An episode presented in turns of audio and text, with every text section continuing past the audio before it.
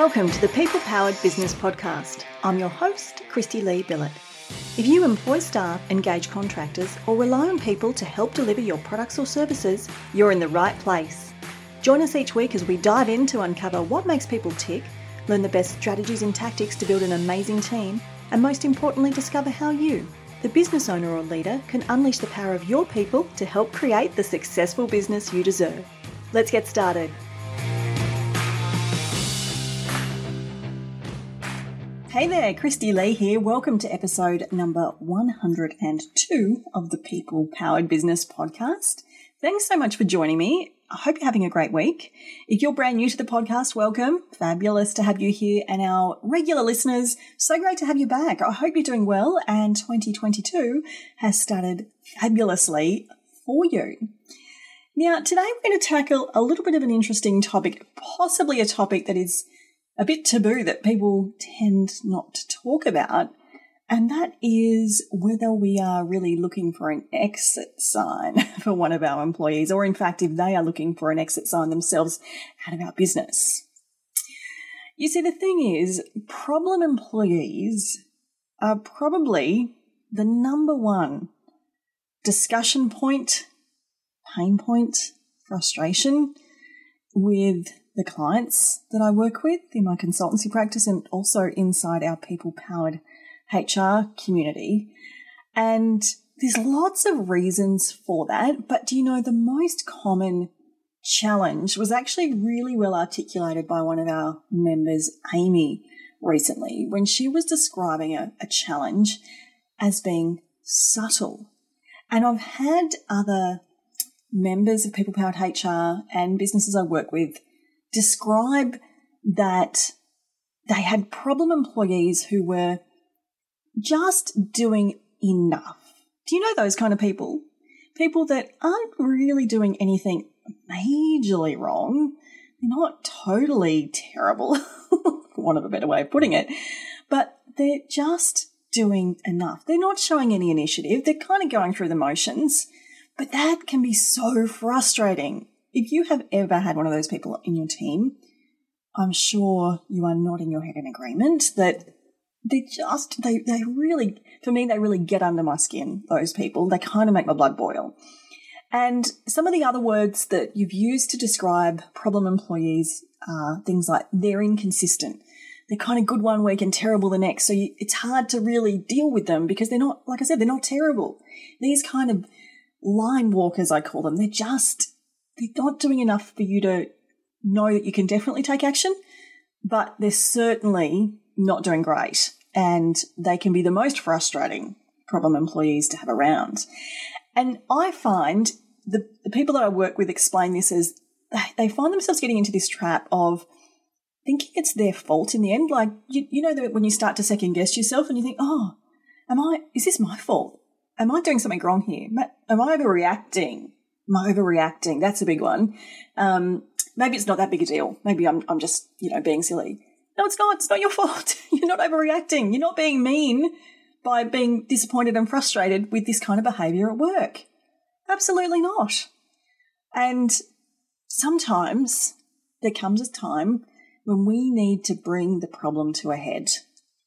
We might even need to look at exiting the employee from our business. Now, I, I know this is a taboo topic and probably not something I've spoken about a lot on the podcast, but the decision to exit someone from your business is not something to take lightly because you've invested heavily in time, money, energy in not only finding this person, but in training and developing them, in supporting them, in having them as part of your team for however long they've been with you. So it's not a decision to take lightly, but sometimes it is the best decision and of course, I'll preface this by saying you have to follow all the rules and do it all the right ways.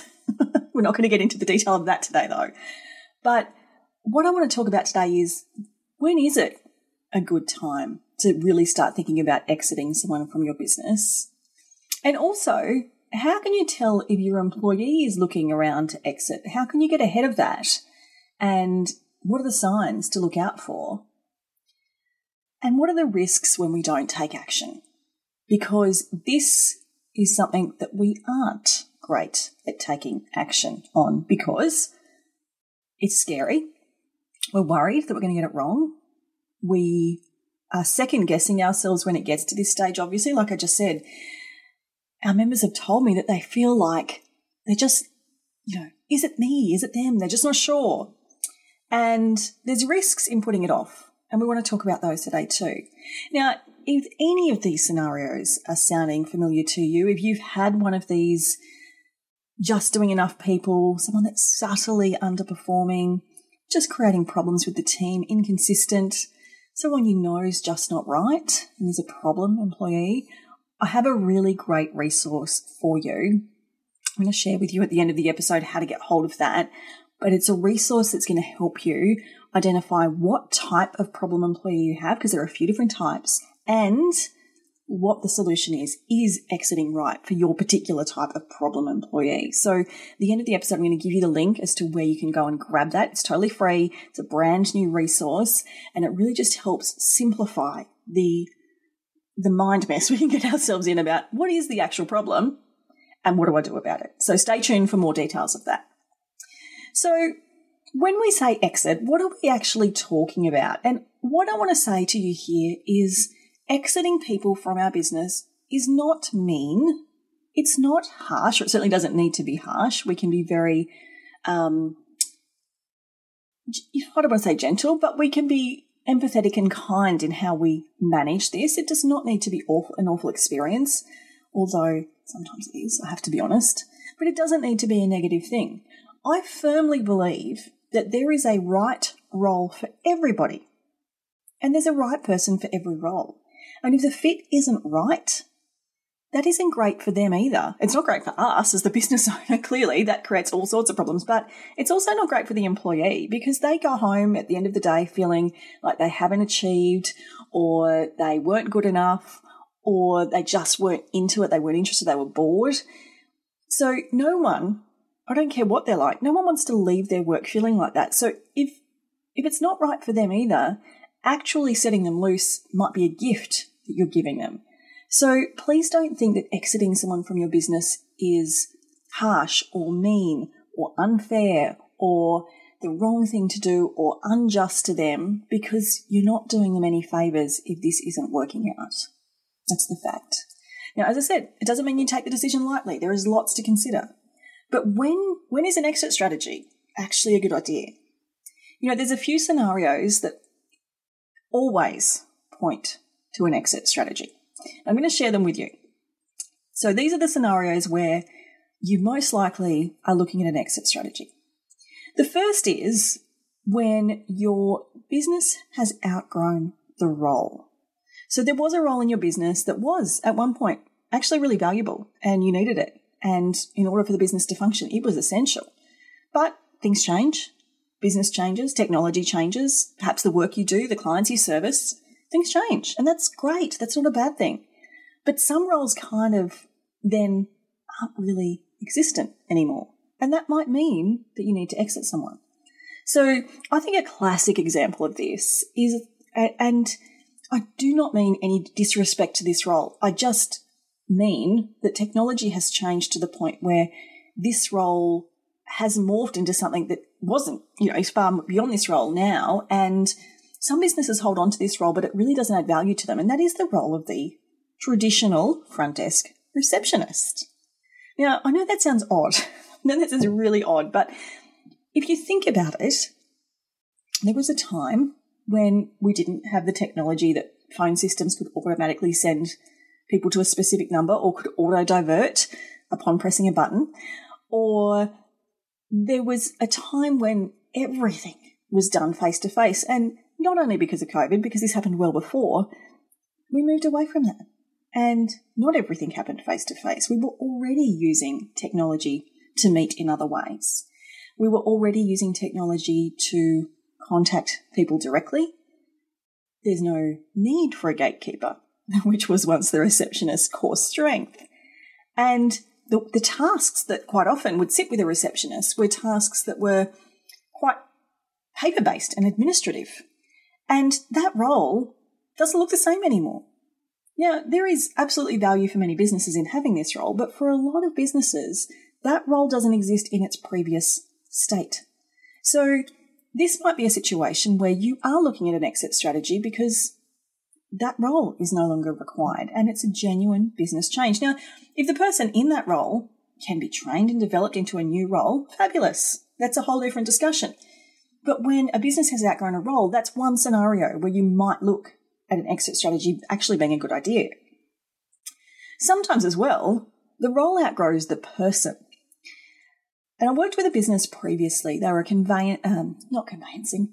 Um, I'm trying to think of the right word now. They did um, land surveying. Surveying is the right word. Um, and they had been in business for many, many years, like 25 plus years. And they had many team members who had been with them for a large majority of that time. Many team members had, you know, tenures of upwards of 10, 15, and even 20 years.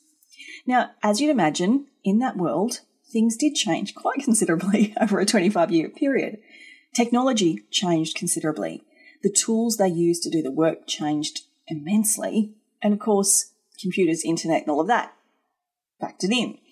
Now, for many of their surveying team, they embraced this change and the technology, and they were interested in the training and the growth and de- the development of their role going in that direction. But when working with them, they had one employee who just was not interested, no matter how hard they tried. And they really did try. He just did not want to shift. He liked the old ways of doing things. They tried everything they could, all the different ways, all the different training over many, many, many years. And it got to the point where it just didn't make sense to continue. We really did need to look at how can we appropriately, empathetically, with respect and dignity, exit this person from the business because they refused to participate in any form of change in order to be able to complete the role as it stands now, because things did change. The role could not be continued to be done in any kind of way in the old way of doing things. Things just weren't available that way anymore. So when you've got that kind of scenario, that might be a situation where you are looking at an exit strategy. And that's not something to take lightly. And, and this business certainly didn't take that lightly but it was the best scenario for him as well at the time. To be honest, he was relieved when we had those discussions. Another scenario is when you've got an employee who is so disengaged, has checked out so tremendously that they have become toxic. I'm going to get into that a little bit more when we look at the risks, but when someone has become toxic, there is almost zero chance of getting them back around. When you've got someone that's a little bit disengaged, you do have opportunity. When it's gone so far that they have become completely toxic, you might be looking at an exit strategy. And the number one reason that you're looking for an exit strategy in your business, in, a, you know, a need to remove an employee, is because you've got a clear and insurmountable misalignment in values and cultural fit. I don't care how technically brilliant someone is, if they don't align with your values and there is a very distinct values mismatch in place, they will never be a good cultural fit and they will never, never be a good long term team member for you. They could have all the skills in the world. They could actually be really motivated, but every time they do something, it's not what you wanted them to do. They're working on projects you didn't want them to work on. They're doing the exact opposite of what you'd expect because the values aren't aligned. And this person will get frustrated in this capacity because they want to do work that aligns with their values. They're passionate, they're skilled, they're motivated. So this actually can become a real problem because you're constantly butting heads with them. And setting this person loose is the best thing for you and their business. And that is probably the number one reason I would ever recommend an exit strategy is the values misalignment. Because values are values, right? They're your values, they're their values. These are intrinsic to us. If someone is totally at odds with your values, it's never going to work out. Never, never, never. So that is the number one reason. But how does this show up in employees? How do we know when our employees are actually tapped into what's going on here and they're trying to figure out a way out. And sometimes it's not easy because, you know, they've got bills to pay. Maybe there's not a lot of jobs around in the industry or the area. Maybe they're just lazy and the whole thought of finding a new job feels a bit hard. But they're showing signs that they're on the way out. Here's some really, really good examples. I shared this with um, our People Powered members recently because one of our members came to the group with a question around someone booking a private um, specialist appointment, non urgent, on a workday when they only worked a couple of days a week. And further shared this person had exhausted all of their sick leave. And here's the red flag here. If anyone on your team who is not genuinely very unwell, obviously, you, you know if they're genuinely very unwell, but if they're not genuinely very unwell and they are maxing out their sick leave, so they've got really high absenteeism rates, they are not engaged and therefore are, whether actively or passively, looking for an exit. They're not checked in with work, they are checked out. And it's one of the red flags that few people seem to be aware of. And when I bring it up, they're like, oh, you know, that was really surprising to them. Um, because they just, I think it comes, I think the employees present as just being lazy and um, not putting work as a priority. But there is actually underlying something going on there when they're maxing out their sick leave. And you can dig in a little as to what that is. Now, that you could turn this person around. This is not to say they're definitely on the way out the door, but it is one of the signs to look out for. Another sign to look out for is when you see a change in someone's routine. Now, a client that I've worked with previously saw this red flag and spotted it pretty quickly. So they had an employee who was um, always really, really punctual to work. When I say punctual, got to work early and was ready and raring to go well before their start time. And they noticed this subtle change. It went from always at work early, excited to start work, to well, just in time. Like they were there on time, they weren't late, but just in time. And then for a while that went on, and then it become there was a creep. It was kind of closer and closer to their start time. And then it was always a few minutes late. And then it was more than a few minutes late. And then it was regularly showing up at, you know, at best 15 minutes after their start time. That kind of change in routine is absolutely a sign that they've checked out. Really interestingly, when they withdraw from social connections at work, I actually think this is one of the key signs that they're actually actively looking. Because when someone is previously really social with their team, maybe they always go out to lunch together, um, you know, they do Friday drinks, whatever it is, and they change that behavior, they're showing a sign that they're disconnecting from this social group. And we're social animals at heart, right? So that change indicates one of two things. There's been a major fallout with your team, which you do want to deal with if that's the case. But uh, if that isn't the case, it's that this person is removing themselves socially because they're preparing mentally to no longer be part of this group. And that's probably the one sign, especially if combined with some of these other ones I'm mentioning, that do mean they're actively on the hunt. They're actively looking. Some of the other signs you'll see are they are less focused and more distracted. Again, you're looking for change here. If someone was never focused and always distracted, then that's that doesn't mean they're checked out. That's just them. But if you've got someone that was once very focused and is now less and less focused, they're on their phone all the time, they're doing online shopping, getting distracted easily, getting involved in all the chit chat unnecessarily, that's a sign that they're lacking in engagement. And a change in demeanour change in attitude. They're just not themselves. So you can see all of this centers around change. And if you look for the signs, if you get curious, you will see them. And when you see them, you can then decide what to do.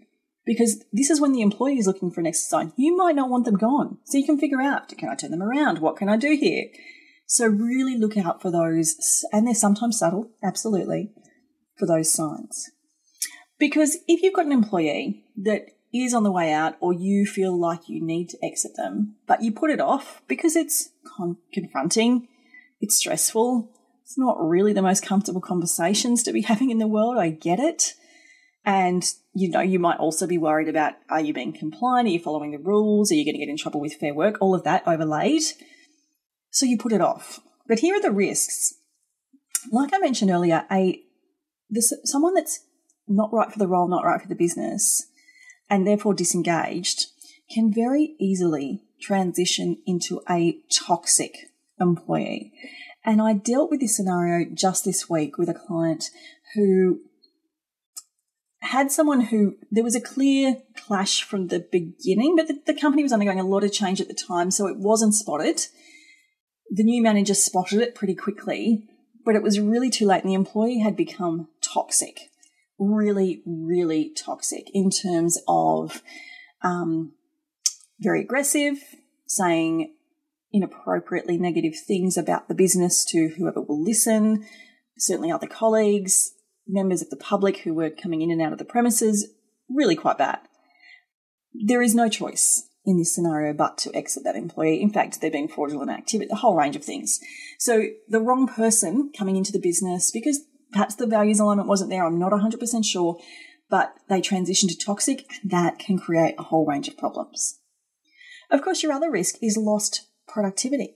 So when you've got a situation that you're failing to bring to a head because maybe you want to throw more time, resources, and money at it. Maybe you're second guessing whether you've gone insane and this is really a problem. When you don't bring it to a head, you lose productivity. And then in hindsight, you realize how much time and resources you've wasted. So there's money down the drain every time. Think about the influence it has on the rest of your team. Um, no one wants to be around someone that doesn't want to be there. And when you've got a team of people who are a great fit for your business and are working hard and doing well and trying their best, they can sniff it out a mile away. Fact. And in fact, I know some of you that have come to the point where you've had to bring things to a head and, and possibly terminate someone from your business. And then your team have said to you, Oh, thank God. But you had no idea that your team were unhappy. And if they had told you sooner, you might have brought it to a head sooner. Your team are watching. They really are. And your great team members, your ones that you do want to keep around and clone them if you could, and even the ones that are just solid team members, not superstars, but still good, they are watching and they're being impacted by this. They're getting frustrated and they're not only getting frustrated with the employee, they're getting frustrated with you for not taking action because that's what they expect from you as a leader. And finally, but most importantly, by putting this off, think about the impact it is having on you, the business owner, the manager, the leader. Is it keeping you up at night? Are your stress levels higher than they should be? Is it keeping you focused on this problem employee instead of focused on other things that would be much more productive for your business? Is it taking up headspace even if you're not actively working on it? If you've got a problem employee, it is doing all of those things. And you've got better things to be doing with your time. so just consider the impact. I know it feels scary to bring things to a head, but if it's the right thing to do, it's the right thing to do. Now, as promised at the beginning of the episode, if you have a problem employee on your hands, whether or not you think an exit strategy is the right move, but if you have a problem employee and you're not sure really how to narrow down what you're dealing with, because that's important, but also what to do about it, I've got a brand new resource that is going to be super helpful, lays it all out for you, helps you identify exactly which type of problem employee you're dealing with, and will give you the exact solution that you need to be looking at in terms of dealing with this person. And it's not always exiting them, don't worry. there's, there's much more positive solutions to many of our problems. So if you'd love to grab a copy of that resource, just head over to peoplepoweredbusiness.com.au forward slash problem, peoplepoweredbusiness.com.au forward slash problem. Grab your free guide.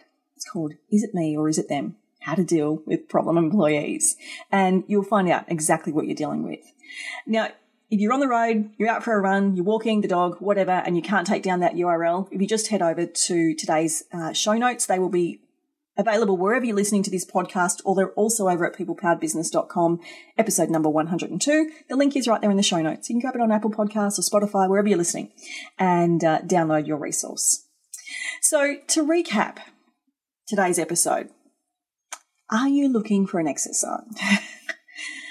when should you be looking? Have you got an issue where someone has outgrown the role, where the role has, the business has outgrown the role?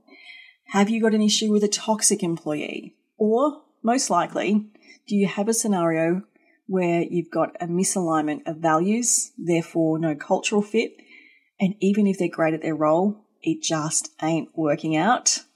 They're the kind of scenarios you might want to be looking at.